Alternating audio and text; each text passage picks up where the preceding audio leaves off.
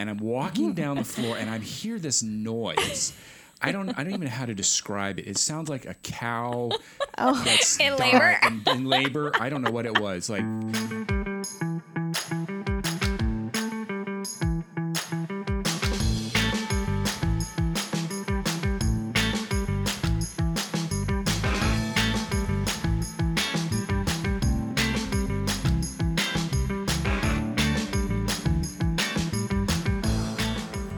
Code Orange. Whether you're a doctor, nurse, therapist, or tech, assistant, or admin, we've got you covered for the next 30 minutes, spilling the dirt on all things healthcare. I'm Allie.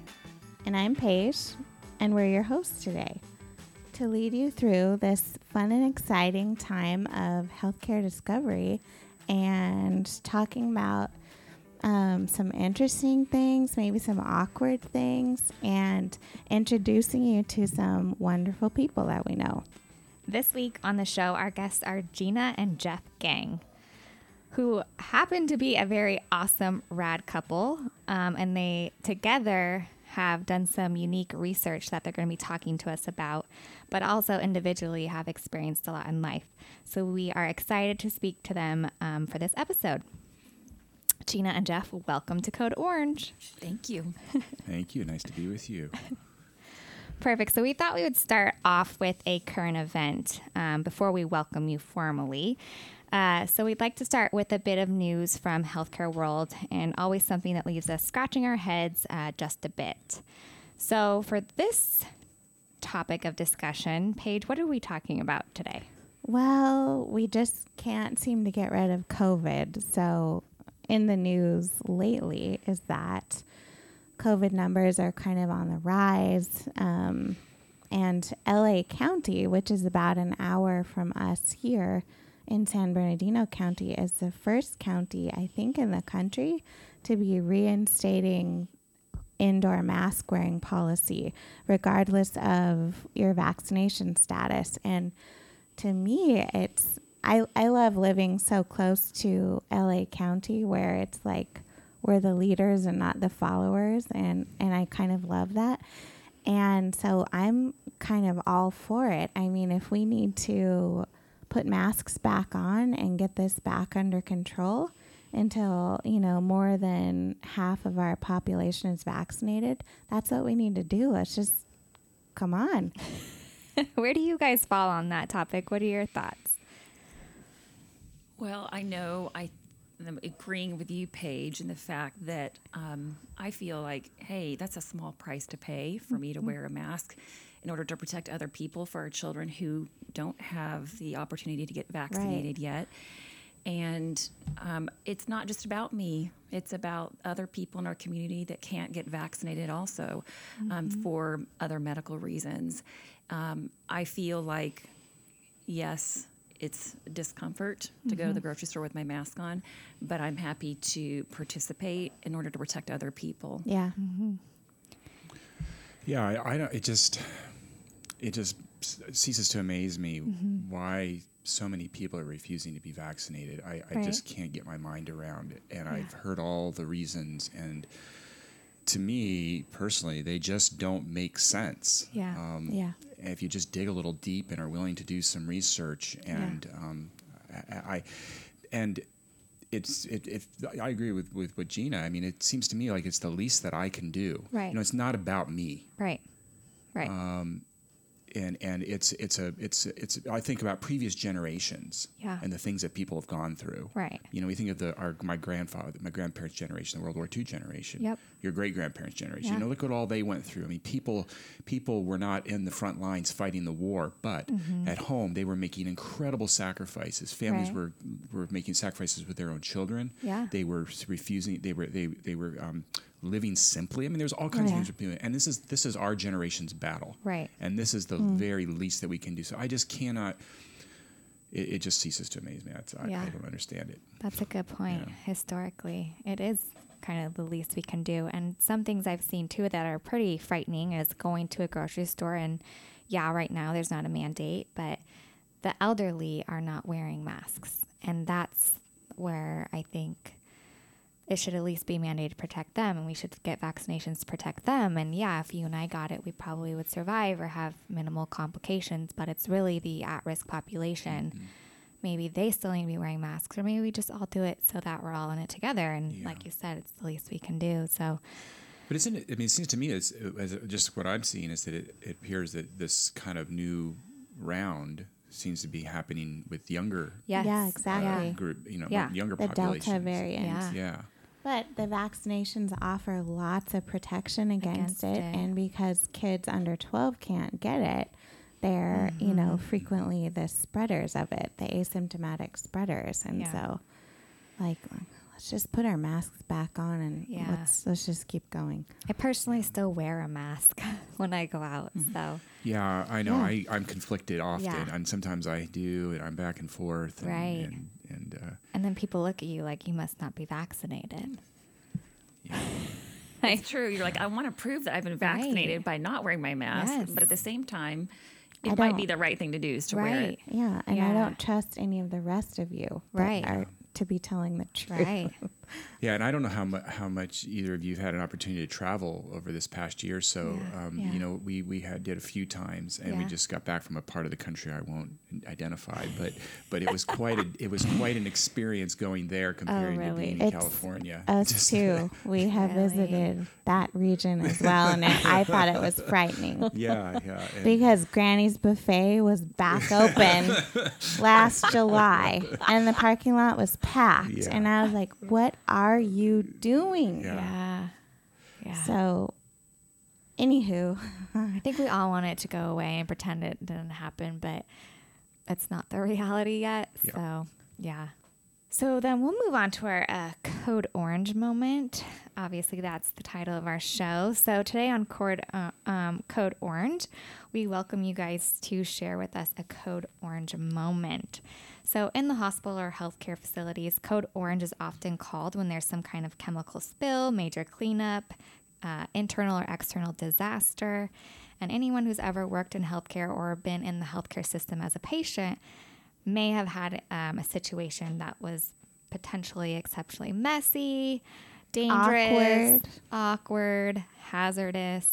So I'm sure between both of you, you guys may have many, but do you guys have a code orange moment you'd like to share with us?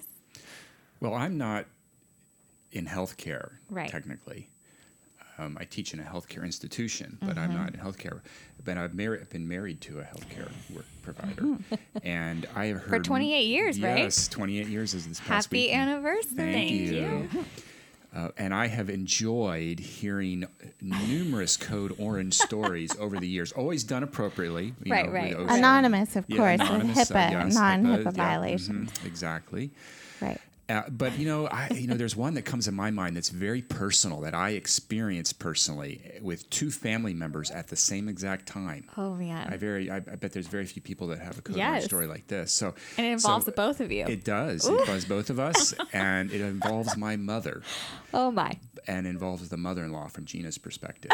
so what happened was we were pregnant with our second child, Braden, Yeah. our son Braden, Uh-huh. uh, who's now about to turn 20 years old this Friday. Oh. And Mm-hmm. we had invited my, we were living down in Florida at the time. My mother was in New Jersey, where, where I grew up, and she, we invited her to come down and help us out with our, our, our three year old daughter, Madison, at the time, our firstborn. How while we went nice. into, and Madison and Gina went into labor. Mm-hmm. so she came down and, and she was there with us for a few days, and Gina worked right up until the last possible moment. I mean, ready I to. believe it, it was knowing amazing. her. Yes, I she was, believe it. She was also ru- still running, probably. Probably. at that time. Probably a marathon. Exactly. Oh, wait, she did do that pregnant. She did do that with number three. Ran a marathon with number three.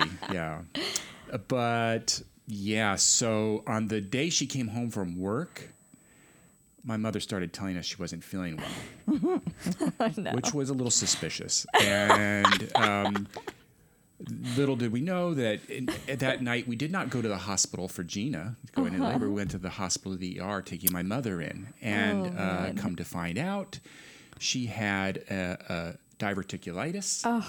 and also had appendicitis at the same Oh. time. Yes. So they rushed her into emergency surgery. All the while, I'm rushing Gina No. into labor and delivery, and I am uh, I am running. Fortunately, we were in the same hospital. Did the stress of that put you into labor, do you think, Gina? No, I don't think so. But we had to call a friend and say, "Hey, can you come over and watch our?" Or what time of the day was this? This was at night. And then, of all course. and she ended up having a colectomy, a partial colectomy, and a removal of her appendix. Yeah. At the same time, I was in labor with our second So child. Gina was in, in labor and delivery, like on the on on the lower floor, Yeah. and I'm like running up and down. You the know, I'm running to sur- you know, to surgery Yeah. to see her when she's coming out of you know surgery, and then I'm running upstairs to check on her. Oh. And I'll, I'll never forget when I got the message that she was. Um, she had come out of surgery Yeah. and she she was in her room on her room for and I remember going up there to the floor and I'm walking down the floor and I hear this noise. I don't I don't even know how to describe it. It sounds like a cow oh, that's In labor? in, in labor. I don't know what it was like. And and I'm Suffering. yes, the hor- and I'm walking. out. I'm like, what is that poor person? Go- you know, what is going on? And I walk down, and I'm trying to find, my, and it's and I come in, and it's my mother. And she is laid back with her mouth gaping open, out cold, snoring. The loudest snore I've ever heard in my life, and it was traumatizing Oh to say the least. I, I was traumatized, and so. Um, yeah, that that uh, I think I had some PTSD for quite a while after that. Did you tell her? Does she know to this day? I think um, Or will she find out well, here's after the this thing, here's the thing that episode? happened was, this is what infuriated me. I love my mother, but she is a she's a former nurse. Okay. Oh. And she had a particular idea in her mind of what of what it was like to be in a hospital, Oh. you know. Oh. And it things had changed since she had been nursing. So she was she came out. She was expecting a bed bath, and she was Oh. angry. no, she was being- not expecting a bed bath. She was expecting a massage. massage. She wanted a massage. Where are my hot fomentations and my oh. massage?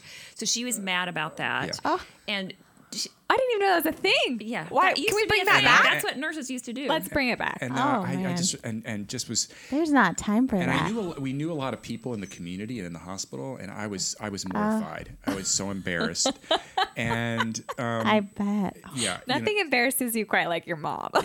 Totally. nothing. Well, to their credit, the hospital did abide by one wish she wanted. She wanted to come see the baby. Oh, so I they did ask, yeah. wheel her down in a wheelchair to come hold him when he was, she you woke know, up. I don't know, 24 hours old. Um, but the hardest part then, that was the hardest part for Jeff, is the, the traumatizing snoring. But for me, the hard part was when we got home. Shortly after I got home, she was discharged from the hospital, and we didn't have a guest room. So, and she had this abdominal surgery. So, she took our room, and Jeff and I ended up on the floor on an air mattress with a brand new baby. Um, so that was a little stressful, but you know, we made it through, and it was a good uh, growing experience, good bonding. We can laugh Oh, about it now. yes. There were yes. tears at the time. Oh, I'm sure. Oh. Was that hard splitting your time and energy between the two to take care of them? Let's just say it was an opportunity for growth and maturing. Oh, I and love I hope that. that, I, love I that. hope it. I hope that I handled it well at the time. I think, you know, looking back, I think I did. But yeah, Oh, I love my I love my mom. I love my oh. wife. But as we all know, as we make that next step in life, we get married. That Yes. the, your wife becomes more important, and Oh, yeah. you know, I it's know. just life, It's hard. It is, Especially It in that moment. Yeah. But yeah, Man, that's It's hard. Wow. Code Orange. Yeah. Code Orange. Code Orange. Multiple floors of the hospital. Yes. well, I'm glad you guys got through that. Thanks for sharing that moment with us.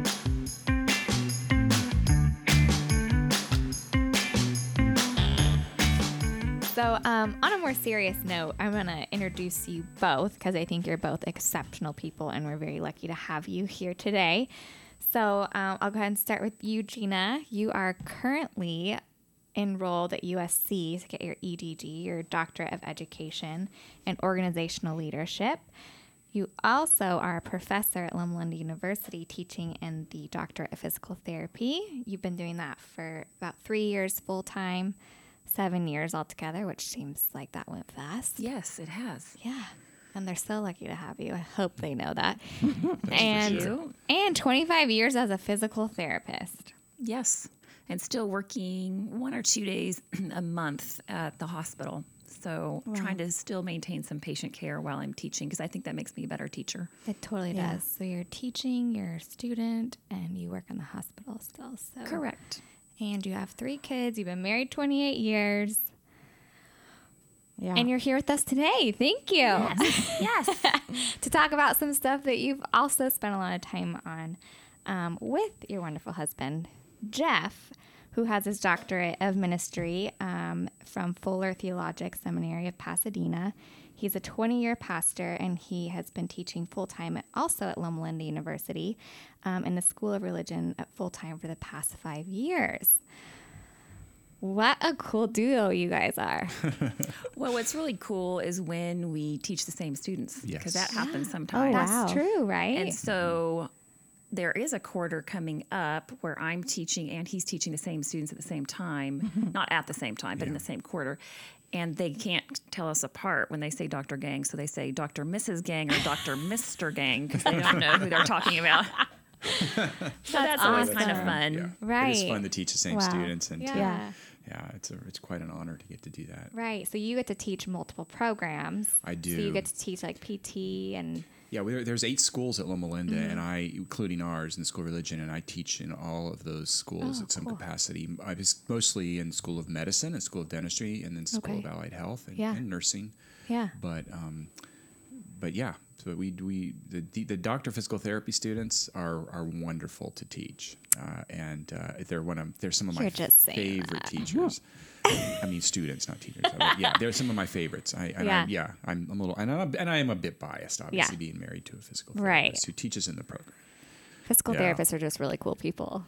Kind of. Yeah, coming from the physical therapist. but but but also, I, yeah. And I will also say, in Paige's defense, I like nurses teaching nursing students too. Yeah, nurses I just, are really I just nice, had too. To, I Let's did. throw I them a just had bone a, here. I had nursing students, some first year nursing students this past quarter, spring quarter. Yeah. And they and I and you know it was I taught them in this pen during the in, all by Zoom. Yeah. Oh, yeah. Uh, in the you know as we've been doing, and they were amazing. I just I just love them. They were phenomenal. Yeah. But That's cool. It's probably so interesting to go through school right now. Most of your Yeah. guys' classes have been on Zoom. yeah. Yeah, we've learned a lot. Mm-hmm. And the cool thing is that even with the stress of changing quickly to online, we've Mm-hmm. learned some things that I think would have taken us years to learn and actually try to experiment with. Mm. And now we Yeah. we're like, hey, we're going to keep some of these things because there's some really good stuff. So right now, we're flipping some ca- classrooms where mm-hmm. we'll still do recorded lectures, but mm-hmm. now our face to face contact with the students will be applying the hmm. information versus doing lecture. Hmm. So it's actually better learning environment for students, and the research supports that. So we're making some changes in that area as well. So it can be a good thing too to have some stress from the COVID Totally. changes.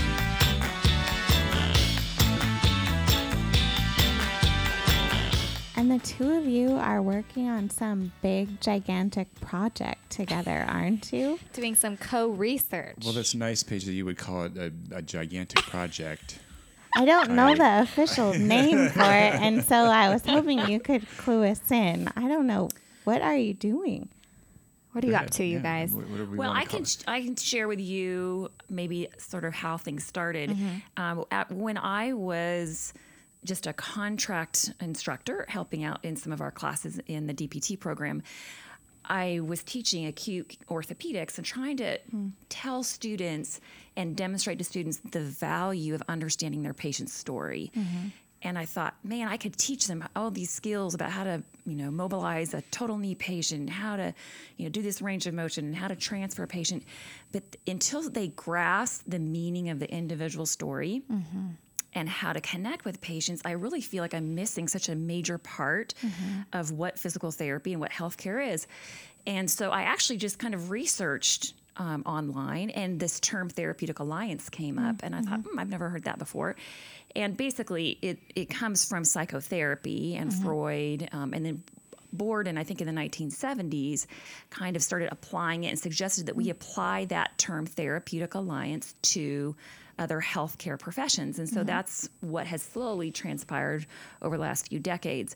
And therapeutic alliance is your, it's pretty much everything except for the medical component of your patient care. It's your connection, it's your mm-hmm. collaboration, your rapport, your mm-hmm. empathy with your patient. And so finding that term hmm. um, kind of gave me this is like a foundational theory that we can start talking to our students about. And so in the last few years, we did some research with our students in an acute care lab and said, can we actually teach our students these techniques?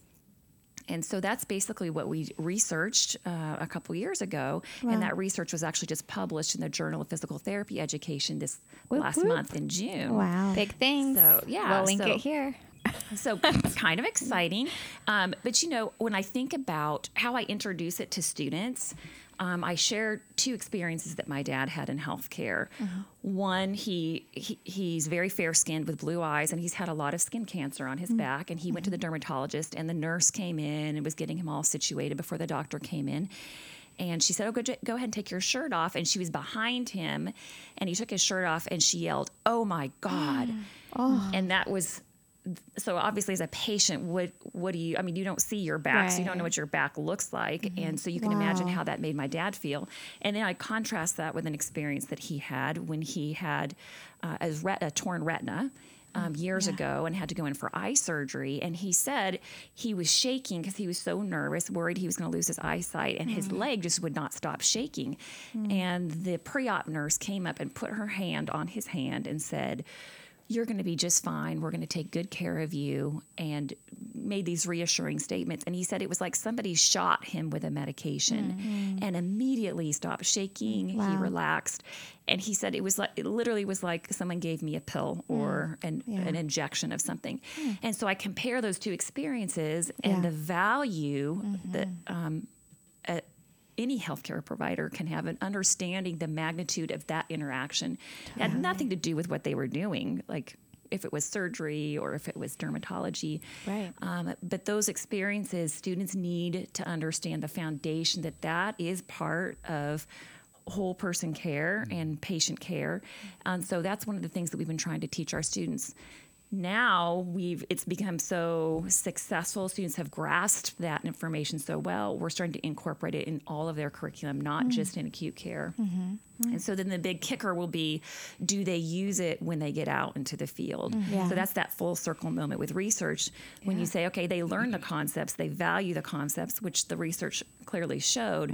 Now, do they actually implement it when they're away from campus on their clinical education? And so we have the data from two cohorts for that, and we haven't put Oh, that wow. together yet. So that will be my next um, project that I'm working on. But in Yeah, it, and uh, oh, sorry. Go ahead. Well, I, I, I would just say, and I just think this is so such important work that Yeah. Gina's doing with her, with in, in the physical therapy program, and, and I and I hope that this will continue across all Yeah. you know healthcare institutions, uh, you know, in education because Mm-hmm. there are multitude of of observational studies right now in in the biomedical literature Mm-hmm. uh, that report an association of compassionate, patient centered care. And what's phenomenal is favorable clinical uh, outcomes for patients. And if I could recommend one resource for, for Yeah, your listeners, please. it's a it's a book called Compassionomics, uh, and that is by uh, two authors, Stephen Trzeciak and Anthony Mazzarelli. They're 2 physicians uh, from the East Coast, um, and the book is called Compassionomics: The Revolutionary Scientific Evidence That Caring Makes a Difference. Wow. And what they're showing is the science behind this. Um, you know, Gina st- shares a story about her father's experience, but showing the science and the and the health outcomes, Right. um, and that it, it actually makes economic sense Right. to show compassion. Right. Right. Well, if you look even at the better HCAHPS scores for Yeah. hospitals Right. and reimbursement rate, patient experience is part of that Yes. rating and their Yes. uh, what they get back from Medicare. And Yep. so um, that's a huge. If you're just looking at it at a financial perspective, um, Right. but as a human perspective, Right. um, we think what are all those different components, and so that's it's not an easy thing to teach. Some people Right. naturally have those gifts. Other students and other healthcare providers don't. But the fact we value what we talk about right? So if we don't talk about it, we just assume that students will learn that over time, or they'll just figure it out. Um, I think it is so important um, for us to say this is such a strong value. Where Yes. It's going to be woven through the entire curriculum. This is just like a haphazard thing. And Jeff's right. Um, adherence to exercise program is better. Patient outcomes are better. Right. Um, there's a shorter length of stay. Right. People have sure. more positive experience. And then the other part to that is that, um, and this is what's, what's interesting for the research, we allowed students to do, we did qualitative and quantitative research. Uh-huh. So we had an open ended question. So we asked them about their experience Mm-hmm. about Therapeutic Alliance and what they thought. Um, we expected students to say, oh, I don't have time for that, or I I don't know if I can fit that into my patient care. That was never mentioned. Hmm. Um, you know, you'll hear that from other healthcare providers who are already out in the field. Nurses. But what's interesting is that um, it's actually a protective benefit for burnout because it reminds you Why you got in. why you- you're calling. Not just this isn't my just my profession, but this is my calling for who I am. Exactly. And when you feel that calling and that you're making a difference, Yep. and that you connect with your patients, um, it actually protects against burnout. Totally. Makes so much sense. It'd be really interesting to see if you guys can go take this and teach courses for people not just graduating because that's the people that probably mm-hmm. need that reminder and could use this training. And you know the new ones coming out like they're a clean slate but how about the people that are currently burnt out Yes. maybe due to covid Yeah. or True. the many years they've been working and then have them refreshed with this information and this perspective. And i think that will be a huge component. But this is amazing work that you mm-hmm. guys are looking into and it's such an honor to have you guys here talk about it because it's so important to have you know us all remind ourselves and each other of why we wanted to help people whether it is as a healthcare professional or in ministry or as a teacher you know Yeah. it really can be applied just basic human nature It's true. and and after we introduced that concept Yeah. of therapeutic alliance early on in the curriculum, because now we just we decided, hey, as soon as they're done with anatomy Right. in that second quarter, that's Yeah. when we start talking about it rather than waiting. Um, during that time, Jeff and I started talking about the fact um, students had actually in the PT program had death and dying class, which Right. I is remember that. important, Yeah. right? Mm. Yeah, Yeah. you had that, Allie, um, which I think is important to understand. But did they need a whole entire course on death and dying? Yeah. And so we talked to administration about that, and over time, um, they allowed us to, to try something different and have a whole person care class. So I'm going to let Jeff maybe describe a little bit about what that's like.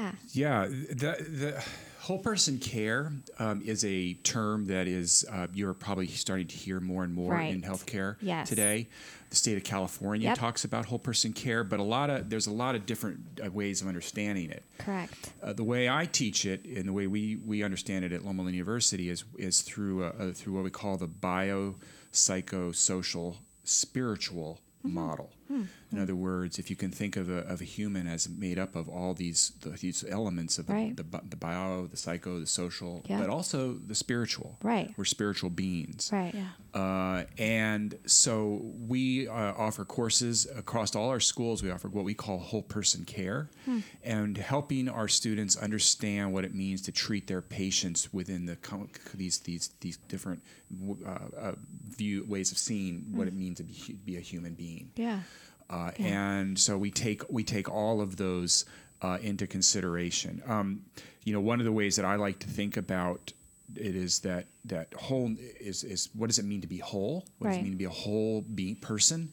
And uh, it's a it's not about perfection.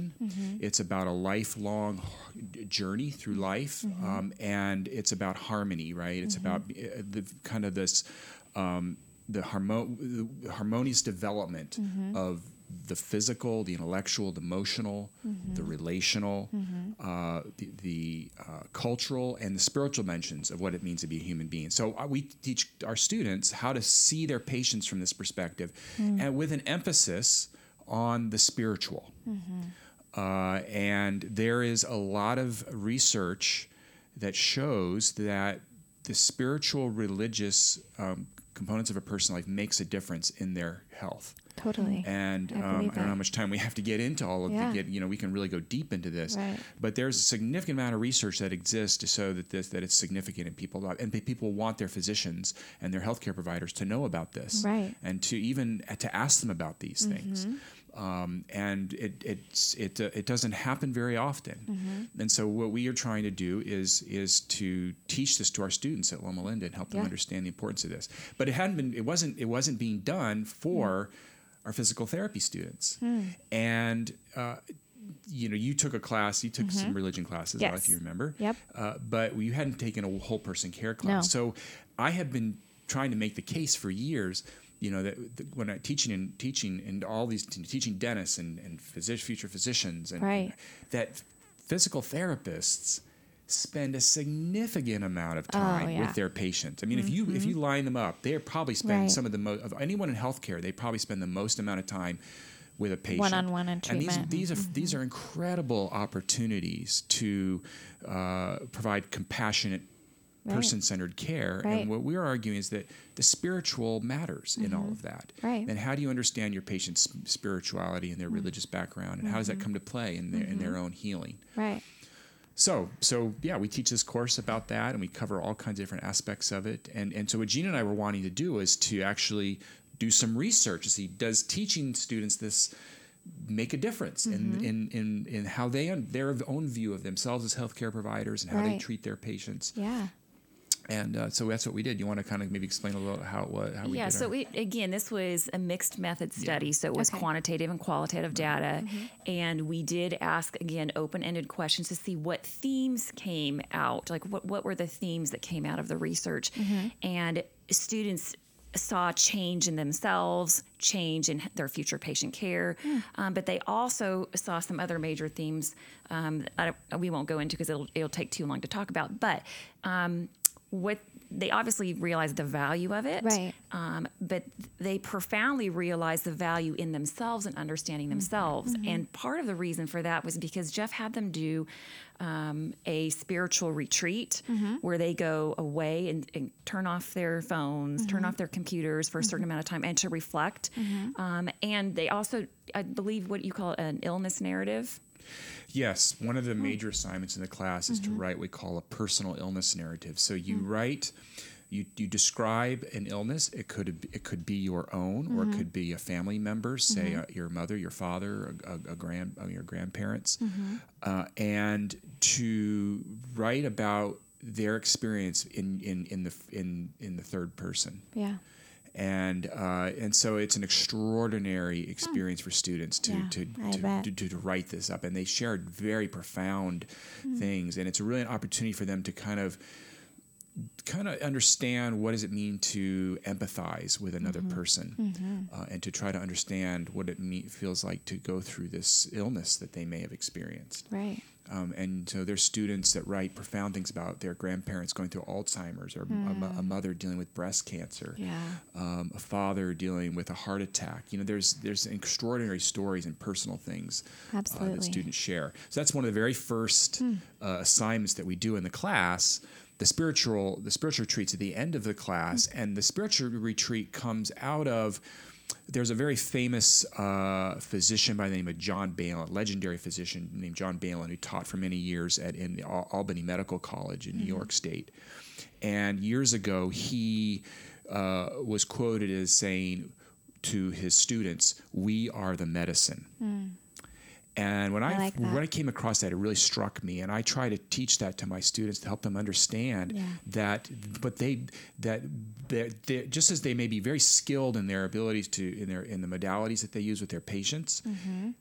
but they're also bringing themselves into that. Mm-hmm. And I want them to to remember that that in order to, to really offer com, com, uh, exceptional, compassionate, patient-centered care, they have to take care of themselves, and they have to understand themselves. They have to know, you know, Aristotle, right? Uh, Socrates, you know thyself, that ancient dictum, Yeah. to know yourself and to be mindful Right. of what's going on in your life, taking care of your own soul, taking care of your own life, being whole yourself, Yeah. in order to give more to your patients. Right. Um, and so that's where that spirit. The, we, so there's a lot of these kind of experiences throughout the course where they do these deep dives into mm-hmm. knowing themselves more and mm-hmm. understanding, you know, understanding their own level of empathy, right? Mm-hmm. And the only way through that is through practicing, you know, mindfulness and spiritual practices, Right. and that's what the retreat was is for. Yeah. So. And I will, just as an antidote to give you an example of Yeah. this, um, here he's talking about how understanding yourself. And then the addition part is focusing on someone else. Mm-hmm. After you know yourself, now I put myself aside and I can just focus on someone else's Right. story. Yep. And so we have students who come into our simulation lab that are in panic mode, right? Because this is set up like a hospital. There's beeping going on, like Good you know, heart rate monitor. Yeah, the O2 sat monitors Yeah. going off. There's IVs, there's catheters, and this Yeah. is a simulated patient. This is a real physical therapist pretending to be a patient in the bed. and we have about eight people um, from the class students watching and, and supporting, cheering on the student who's actually doing the interaction with the patient. And I had a student this past year who just is panicked. You can see it in his body language. He's kind of shaky. His voice is all over the place. He's not sure where he's headed. And so I stopped the interaction and I said, let's just stop for a minute and think about who is laying in the bed. And I said, why don't you just pull up a chair and sit down and talk and figure out who, who this person is. And so then I stepped back and he continued his interaction. And when he was done, his peers, it wasn't just me, I mean, I was thinking the same thing, but I wanted peers to give him feedback. And they Right. said, You were like a different person. It was like something happened to you and you Yeah. changed into a complete different person. yeah. Um, and the minute he focused, stopped focusing on himself and getting all the things he needed, and oh, I got to check this off my list, he was able to relax, focus on the patient. The patient felt that, and it turned it around 180 degrees. Um, and so, this concept of Yeah. understanding yourself and Yeah. saying, okay, now I know who I am, but I also know that I can now set that aside and focus Right. on another human being, and their human story is profound. You know, one of the things that I, I have my students do in this in this course is uh, uh, do the em- it's called the empathy quotient. Find out the, their their EQ score. The empathy quotient was uh, developed by Simon Baron Cohen. You may that name may Yeah. sound familiar Yeah. to you. It's he's a cousin of Sasha Baron Cohen, the Oh, actor, right, right. I The was Borat thinking, of the uh, legendary Borat. Right. Yeah. But, Is that true? I didn't want to say it, but you it's said it. Who would have thought? Who would have thought Borat Great would come success. into your, your, your Oh, podcast? that's funny. But no, but Simon Baron Cohen is a neuroscientist. He's a Oh. cousin, uh, and and they're both both the family's brilliant. you know, Right. And, and so he he studies autism, and he's with the Autism Research Center in University of Cambridge, and he developed this tool called the empathy quotient to, and you can just Google it. You can find Yeah. the empathy quotient. You can do it. You take it, take it, and find out. But uh, it was used to, stu- to to to the level of aut- a person's autistic level, mm-hmm. and but it's also in, in general population it's helpful too. Mm-hmm. And so you go through these questions. It's all self you know report, and um, you can you're given a score. And you know if you if you score let's say I think you can get score up to 80 is the highest and you know and down to zero and you know anything below 30 is kind of getting into an autistic range hmm. And uh, so I have my students do this and some of them are come in thinking they're quite em- empathic and they get very low scores and it's quite disturbing Alarming and they get very angry at, they get very angry at Simon Baron Cohen and his EQ and this, this is not accurate. I you know they, it's so funny to, to hear their responses but I use it whether it's accurate or not I use it as an opportunity for them to think about their own level of empathy and I then try to show them that what we know from neuroscience and Yeah. today and neuro and it- that that that we can we can grow our brains can adapt we can change Yeah. we can grow and mature. And uh, no matter how old we are and we can become all of us can become more empathic Yes. right And we need A- to. exactly Right. and um, whether you're in healthcare doesn't necessarily mean you're empathic It really doesn't. No. And, and, and sometimes Really those and, and, and sometimes for the money. yeah you you know what I'm talking about so so I use that opportunity nurse. for them to kind of really expand on on this concept that they Yeah. can grow in their level of empathy Right. and and and and, and as a result then their compa- compassion for their patients Yeah. Um, I love it. yeah it's, it's it's a fun it's a fun assignment and and and I love to always see the students' reactions to it. An analogy that I use with my all of almost in every class I begin every religion course I teach at Loma Linda like this. I, I use an analogy. I, I show a, a fire hydrant, Yeah. uh, full open. Yes. with the water, f you know, mm-hmm. and I say, "This is mm-hmm. you right now. You're Yeah. taking in all of this massive information." And you don't and, and then i showed them a photo of a, of a dog trying to drink out of a, a hose on full and, and the water's going into his face and all over the place it's a hilarious photo and i say this is you and they all get it this is i said this is so Yeah. this let's imagine that this water you're taking is a kind of knowledge you're getting Yeah. right now but we're going to shift gears in this Yeah. class and we're trying to gain a different kind of knowledge Yeah. different kind of wisdom and i show them a picture of a beautiful brook creek Yeah. flowing with a deer drinking out of the water and i said this is what we're going for in these Right. classes that we're going to try to pause once a week Yeah. and just catch our breath Yep. and to be mindful and to be present and to think about what we're doing from a different perspective. And I Mm-hmm. think that's helped set. I have found that it helps set the tone Mm-hmm. for a different way of learning. Right. And, and, and that's just as important in, in their education and Right. healthcare as it is you It know, is. the other kind of knowledge. But- It absolutely Well, is. and from my perspective, being the director of nursing at home, you know, at a home health agency, I talk to a lot of patients all the way through their episodes of care with our clinicians because I'm not seeing a lot of them anymore. And so I talk to them at the front end, at the back end, and they just, the thing that they love the most about our clinicians and nurses is that when PTs. when they take our our caregivers are very empathetic and they tend to you know take time to get to know the person and feel like make that person feel like they're really important and our patients really rave about us and i think it's because of that you know the empathy component and the you know that concept that you're talking about and it's such a big deal that i think that that is so so oh important i just Well, can't overstate that There's a the new term now is not even patient centered, but person centered care. So now you're not just Yeah. thinking about them as a patient. Um, and I think about the amazing patients that I've met through the years that I would not have known their stories. I met a lady who was an ice dancer in Hollywood, and mm-hmm. Elvis knew Elvis Presley was on his mm-hmm. show, and he invited her to his party. And she's Yes. telling me this, and I'm in the hospital. And I think about another patient who had a tattoo on his arm of numbers, and I asked him what it was, and it, he was in a concentration camp in Dachau and oh. shared that experience with me. And then another patient I had who witnessed the bomb in Hiroshima, mm-hmm. and had I not taken the time to hear their stories, you just don't have that historical s- perspective, and it gives such a richness to what we do and meaning to what we do. So it really is a privilege to teach students, um, and we have lots more work to do. We wrote up this whole person care um, article, and it's been submitted to the Journal of Allied Health, and so we don't know if that will be published or not, but we're I'm working on sure we that. it don't will. jinx ourselves by Yeah, I shouldn't say that maybe. oh, so exciting. We'll keep an eye out for that, and you guys can let us know, and we can share it too. And maybe we can share your guys' emails if our listeners have questions or, you know, want to reach out in Yeah. regards to your research. I think that um, both of these two have been teaching me things for a long time in life. I've known them for 10 years, but um, Paige, you always comment on how I find people's stories. yeah And, you know, I was It's fresh true. out of PTA school 10, 11 years ago, and I immediately started working with Gina. And I thinking here, sitting here, like, I wonder if this is why I always get people's stories because Gina would always come down at break and at lunch, like, my patient, I have to tell you my patient's story. And it's like, then it became a thing, and everyone wanted to tell their Yeah. patient's stories. And that's why I'm still to this day like, well, how did they get hurt? What did they do for work? What's their family like? Yeah. All this stuff. And so, Totally. you know, I think you've been teaching this much longer than you've realized. Um, and both of you are living examples of treating people holistically and being empathetic. So, Well, You're generous. you. I, Jean, and I have to say that Jean has been teaching me too for for a long time. I mean, I I have been for many years. I was often envious of her Yeah. her stories that she would Yeah. share with me. yeah.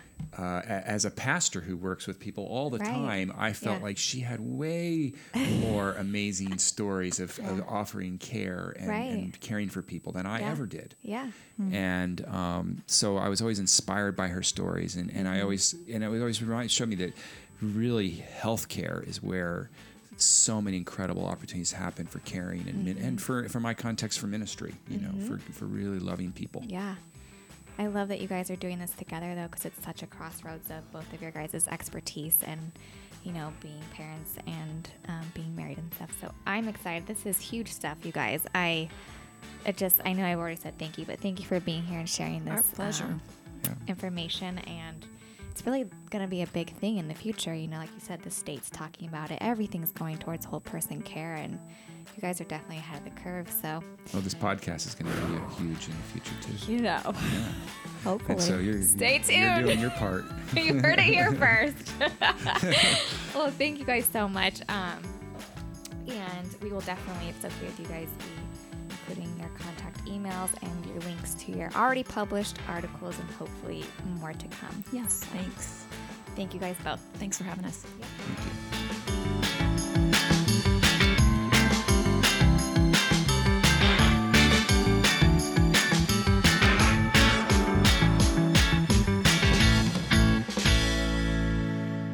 no, oh. I'm no, I'm saying like, well, and Chris, you can edit this out. Are you diagnosing No, like, no, like, do you say to the students, you know, like,